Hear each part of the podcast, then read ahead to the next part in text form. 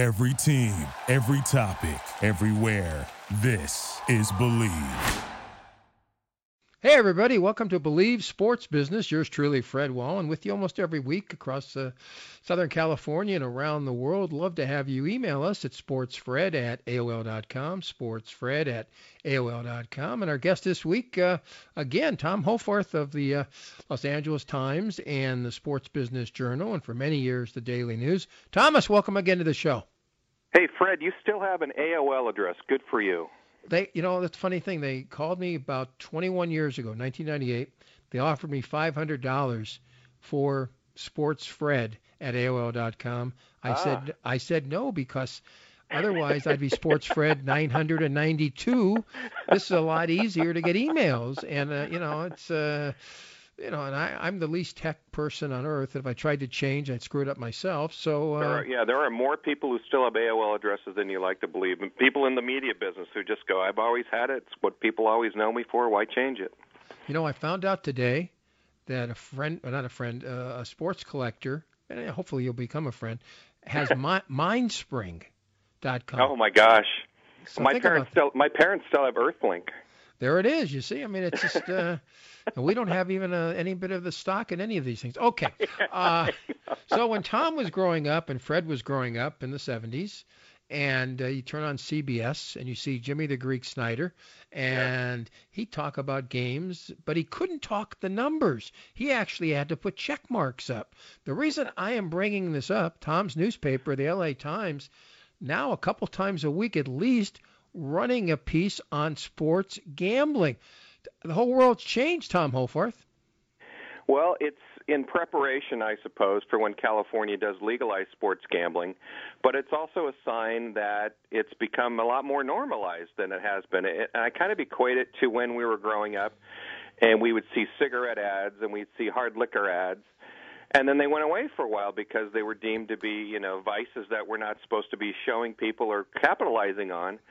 And in the in the same way, those are coming back. We don't see cigarette ads anymore, but we see you know, people who vape, and then but we do see hard liquor ads coming back. You know, the Jim Beam, the official sponsor of the Dodgers, and and maybe you can't drink it on a commercial, but it's it's very much present. And I I think uh, as vices become more and more normalized, we become more conditioned to seeing, well, it's you know, it's okay. It's it's you know, just do it in moderation, and you know, you there, you know, you can call gambling anonymous and and all those things to cure yourself if something goes wrong. But it's it's kind of one of those uh, catch twenty twos to me in that people may want gambling information and you know there's certain places they would go to get it but i wouldn't go to a mainstream media service necessarily for my gambling information because i just think it's kind of homogenized and it's sort of it's sort of framed in a way that it's kind of an a you know it's an engaging story but it's not really giving you any information. So i i don't glean any information from these. I'm just more curious about who does read them and what they're looking for. Uh, it's it's a sports business story, definitely. Vegas has always been a sports business, interesting, you know, uh, entity. Entity, and when you try to see try to see how does Vegas win, how do how do we as a customer win, what does DraftKings do? What is what are what do these companies do that that more and more get you hooked on gambling, and then also don't really tell you the odds of you succeeding in this are very very slim so just do it for the fun of it. You know you're going to drop a 20, but just kind of do it for the fun of it. Like you're going to a racetrack and just, you know, as, as a casual person who's betting on horses, betting on the pink silks or whatever. So I don't know. I I, I have mixed feelings about this. And uh there's a movie that's coming up with Adam Sandler called Uncut Gems where Sandler it's a very very dark movie. I think it's coming out in a couple weeks. I just saw a screening of it. He's he's a degenerate gambler who's also in the jewelry business, and uses a connection with Kevin Garnett to sort of get an in on what the state of mind is as an athlete, and that affects his betting. And does he win? Does he lose? Well, he does both. He and it, and it's a very uh, dark movie that I think is going to get a lot of uh, interesting comments uh, yeah, as we go along. But uh, I, I was curious when I asked you about this, Fred. Do you read this as information? Do you sort of take it as a business story? How do you sort of uh, process this information? I think it's from VSiN, uh, state, yeah. uh, network in Las Vegas, uh, Brent right. Musburger, and I get their nightly thing. Uh, uh, early in the morning, and I read that, and I read yours from the L.A. Times. And the most interesting thing, in my opinion, Thomas Hoffarth, you just said was you called wagering a vice. well, is it not a vice? I don't think so. It's if it's okay. your money, no, you can I, do what I, you want. Do it with your no, own no, money. There are professional gamblers. I mean, the guy who uh, James Holzhauer made a profession of it by, and then translated it to winning on Jeopardy, the most money ever because of his strategy. And I, there's people who do this obviously for a living. So I've always seen it as a vice. I've always seen the bad side of it. I've always seen the people who hit rock bottom thinking that have they, they have everything figured out, and I feel really bad for them. But on the other hand, you know there's money to be made so it's a, it's a free economy it's it's it's what people choose to do with their livelihood with their money i mean my parents you know take their savings and go down to Pechanga and, and throw it into a slot machine you know they're not going to come out winning but they enjoy the the whole you know excitement of the bells and whistles and all that stuff so yeah, I, there's there's something to it. It's just that I, I guess it's not for me, and I just don't want to get sucked into this. But I also don't want people to think that it's a normal, you know, thing to do. You really have to be careful with what you're doing here. Tom Hoffarth, LA Times. I'm Fred Wallen. You can email us, uh, sportsfred at AOL.com. Not sportsfred990, sportsfred at AOL.com. And uh, I'll definitely get back to you. And uh, you mentioned horse racing in the middle of the, uh, the spiel. And uh, Yes. At the, at the age of six, my mom and dad took me to Hollywood Park, and we lived in Culver City, and Hollywood Park, of course, was in Inglewood. I became enchanted, and uh, when my mom and dad couldn't drive me to the track, of course, uh, before I was old enough to go and to drive, I begged my aunt Sally to take me. That's how much I loved it. Uh, in college, I actually worked my schedule around going to Hollywood Park and Santa Anita in the daytime, and then go back for a night class or two uh, at uh, in college, and it was a great date. And then I found out how they treat the thoroughbred. So my yeah, thought is. Yeah. I got to end this sport just like they ended dog racing in Florida. Uh, Santa Anita is now going to not uh, uh, not race uh, during uh, rainy weather. Del Mar, of course, lost a couple of dates because of that. Uh, right. But the point is, what do you think the future is? Is there a chance that we can close the sport down? Because how many horses have to die? And you know they can live to years. They can live till 30 years of age. Why should they die at three at four? It, it kind of reminds me of the newspaper industry where there's all these factors that are, are coming. I don't want to call it the perfect storm, but it's more like the perfect tidal wave, perfect tsunami, because that's more destructive. Where in the newspaper industry, we were already losing subscribers to classified ads. Those were going to Craigslist. We would lose advertisement in the print edition because the people weren't reading the print edition and they were getting information from other sources. But on top of that, we had ownership that was just not caring about the business and they were selling the rights to the ownership to hedge funds and and they were just looting and pillaging the business um, and then technology also was, was was part of that storm too in that it took over and it changed people's reading habits um, horse racing was already like boxing uh, you know on, on one of these tracks that you know, the age the the age of the the true fan was getting older and older but i i've always thought of horse racing as this you know it's it's something that's predated the american the start of the American Revolution. Let's go back to the 1600s. They were racing in New York. Yeah. Um, it, it's it's an event that you have to be in person to really appreciate. To appreciate the athletes, these horses, the jockeys who who ride these horses, who who risk their lives. And this is probably the closest, as I'm reading different things about this, the closest the sport has really come into, you know, caving in on itself. And until it cleans up and really defines what's going on, people are going to be hesitant about it. Now, the Breeders' Cup, which I did a couple of stories about, NBC was really promoting it, and, and you had it at Santa Anita. They decided to go ahead at Santa Anita after they'd already had 30 something deaths the the, the two day event goes all the way to the last stretch before Yeah. a horse gets hurt and goes Right. has to go down. Right. NBC tried to gloss over the whole thing, and you know they presenting the winner's circle and the big fanfare, and then by the way, there's an ambulance taking a horse away, and it was just like eh, they had the best handle. They, all the press releases talked about how it was the greatest, you know, uh, wagering, the, the most attended, blah blah blah, and it says, yeah, you still had this horse that was that that died because of it. You know, it, it just the way horse injuries are. You can't keep them stable.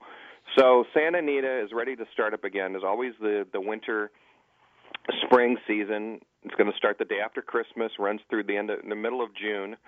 Um, and they're in the same situation again. What are we going to do? How are we going to get people to come out? How are we going to get people involved in, in uh, you know, what what the sport has always offered, which is this really high class, glamorous. Uh, it, you, you feel like you're walking back in time when you go into a racetrack in a good way and not in a bad way. And it's you know, I I I hope that they've got it figured out. Santa Anita has a new CEO. The Stronach Group has been really, you know, I think proactive in trying to get this fixed because it affects everything. Every track affects every other track, and um, I'm I'm putting a story actually together for now for the LA Business Journal, another one of my media outlets, about how Santa Anita is really going to, you know, redefine their business and what they use as measurements of success, and whether it's attendance and handles and and wagering. You know, it it seems to not have dipped. Um, it's just that people have to just be you know more aware of what's going on and and and how the the weather the rain affects the track and the clay track and how they pack it in and all those things that they do with it and the medicines and, and how the horses react to that. So yeah I, I hope it I really do hope it doesn't go away. My, my greatest sports experience was 10 years ago seeing Zenyatta win the Breeders' Cup Classic. Right. And it, it it completely caught me off guard because I'd I'd been to World Series and NBA Finals and it was just amazing to see Zenyatta, this this female horse, come from behind and win this race, and just to see this electricity in the air.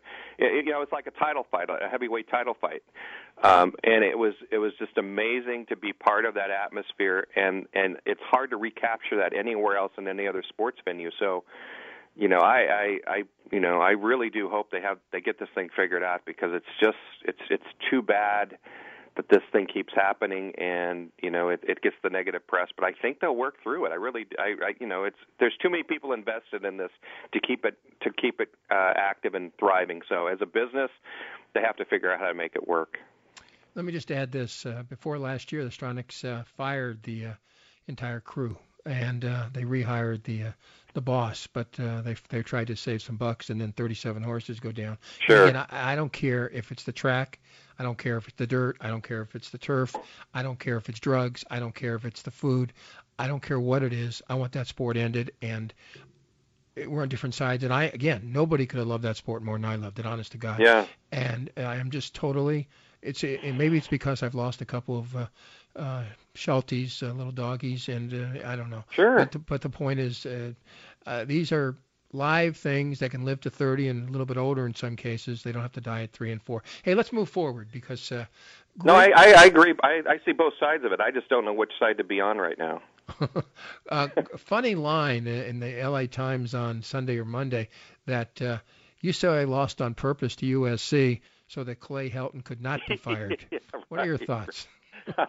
well, when I was watching UCLA play Chaminade yesterday, I was wondering what's what's going to be become the outcome of this. They're going to make Chaminade a national powerhouse again. I mean, it was it was tied at 22 early in the second half, but but back to football, yeah, I, I hear that from Oregon fans too. That you know, I'm glad that to see Clay Helton continue to win. He's just on that gray area, right between between a great recruiter, uh, yeah, but it, but you're if you're going to finish nine and three, eight and four every year, that's not going to cut it at USC. And and I I don't know what the exit strategy is uh, for USC. It, it appears. You know, if I was going to make a, a again wager, I would yes bet that they're going to replace him and just how they do it's going to look awkward. But you got to have somebody in place right away and a big name. I mean, you can't you can't fire Grady Little if you don't have Joe Torre waiting there to take over the Dodger manager, right? You can't just just let this guy go. Um, and whether it's you know the, the usual suspects, who knows? Because you know they're all you know obfuscating and, and hiding behind rumors and things like that. But yeah, it, it, USC was only a national power when it had a national recognized coach, whether it's John McKay or John Robinson or, or Pete Carroll. So yeah, I think that that's kind of their mo, and that's kind of what they have to do. It's too bad because again, Clay's one of my favorite guys to deal with, just like Ted Tollner was, and Ted was in the same position back with USC. So it's uh, it's it's one of those you can't win enough, you know, for the for the fan base, and somehow Chip Kelly's been under the radar, right? Because he just he's going to keep surviving with no bowl games, and and then before someone recognizes what's going on, maybe they need a new athletic director as well who's going to, you know, figure that part out too. Let me just add this: when he took over at Oregon, Chip Kelly, Mike Bellotti, who became the athletic director with the Ducks, uh, left him a whole slew of talent. And if you take a look, oh yeah. Uh, uh, yeah. when he went to the pros, Philadelphia and San Francisco, and now with UCLA. Uh, he's not a winning coach at this point in time. However, he would make a great offensive coordinator. I don't think there's any question about that. All right. Um, yeah, so would Clay Helton. Okay, but here's the problem in, in, our, in our last 90 seconds or so, Tom. Um, yep. They can't hire Urban Meyer. You get a new president no, no. and a new athletic director, and Urban right. Meyer, as co- as fine a coach as he has been at Utah, Florida, and Ohio State. At Florida and Ohio State, there have been problems, NCAA yep. problems and problems. Yep. You can't hire him, can you, if you're a new no, president no, and new no. athletic director?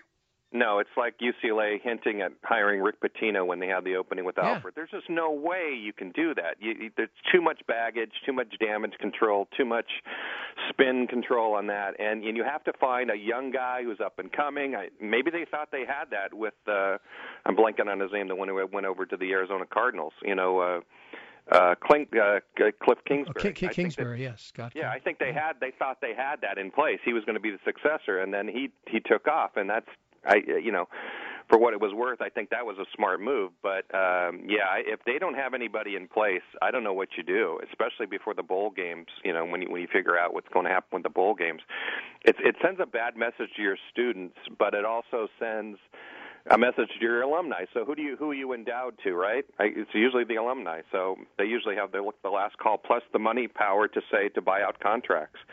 And it's it's too bad when you see all the local talent here at Mater Dei and St. John Bosco going to Clemson and and Alabama and not staying in town. You know, so what? You, how do you change that? All right, in 30 seconds, uh, hey folks, we're taping this uh, Wednesday afternoon. It's, right now it's 5:17, so I watched the game earlier today. UCLA uh, losing to Michigan State. They did not have Right. one fast break basket in the entire game. I don't care if Mick Cronin is a winning coach. That is not going to sell for UCLA fans with a history of John Wooden. You got to have fast break, and, t- and Bruins have enough talent to run. They were slowing the ball down to a point where, you know, with uh, eight minutes to go in the first half, it was like 15 to 14, something like that, and they lose by 15 in the end. Michigan State's good, but UCLA certainly can run, and they didn't run. It's almost like they're playing like they're Chaminade against Michigan State. You can't do Yeah. that I, I, I, for the fans of the Bruins. In 30 seconds, Tom, yay or nay? Well, two words jump out at me. It's Ben Howland all over again. Yeah. And Ben- and Ben was successful at Pitt. He came here as a defensive coach. That's what they got. I mean, it, it, you you get what you ask for, whether the coach is you know offensive minded or defensive. And and and Cronin learned how to to use defense to win. And and he'll stay in games. They're not going to be ugly. They're not going to be pretty games. They're going to be pretty ugly. You know, the, not many times UCLA is going to go over 60 points. So what do you, you know? What do you do? that's that's what you've committed to. Andy Enfield on the other side of town. Meanwhile, you know the Florida Gulf Coast run and gun, and and U, USC has just got the, the the players to run and the athletes and the and the system. And USC is going to be the glamour team this this you know this conference season again. And the Pac-12 seems to be up over last year, and UCLA is just going to be stuck in the middle somewhere. And if they do win games, it's going to be those grind them out 50 to 40 games um, you know, again, that's what you got. What are you going to do with it? Tom Hoffarth, have a great Thanksgiving and uh, holiday season, and we'll talk to you very, very soon right here on Bleav. And uh, thank you for appearing tonight. Tom Hoffarth with us right here on uh, Sports Biz uh, Bleav, and of course you can go to uh, all the websites and see what uh, Bleav has to offer. And it's not just this show, but you can listen to all the shows. And uh, Scott, thank you for putting the show together, and we'll see you around the corner. Sports Business, Los Angeles, and Bleav. Bye, everybody. Thank you for listening to Bleav. You can show support to your host by subscribing to the show and giving us a five star rating on your preferred platform. Check us out at Bleav.com and search for B L E A V on YouTube.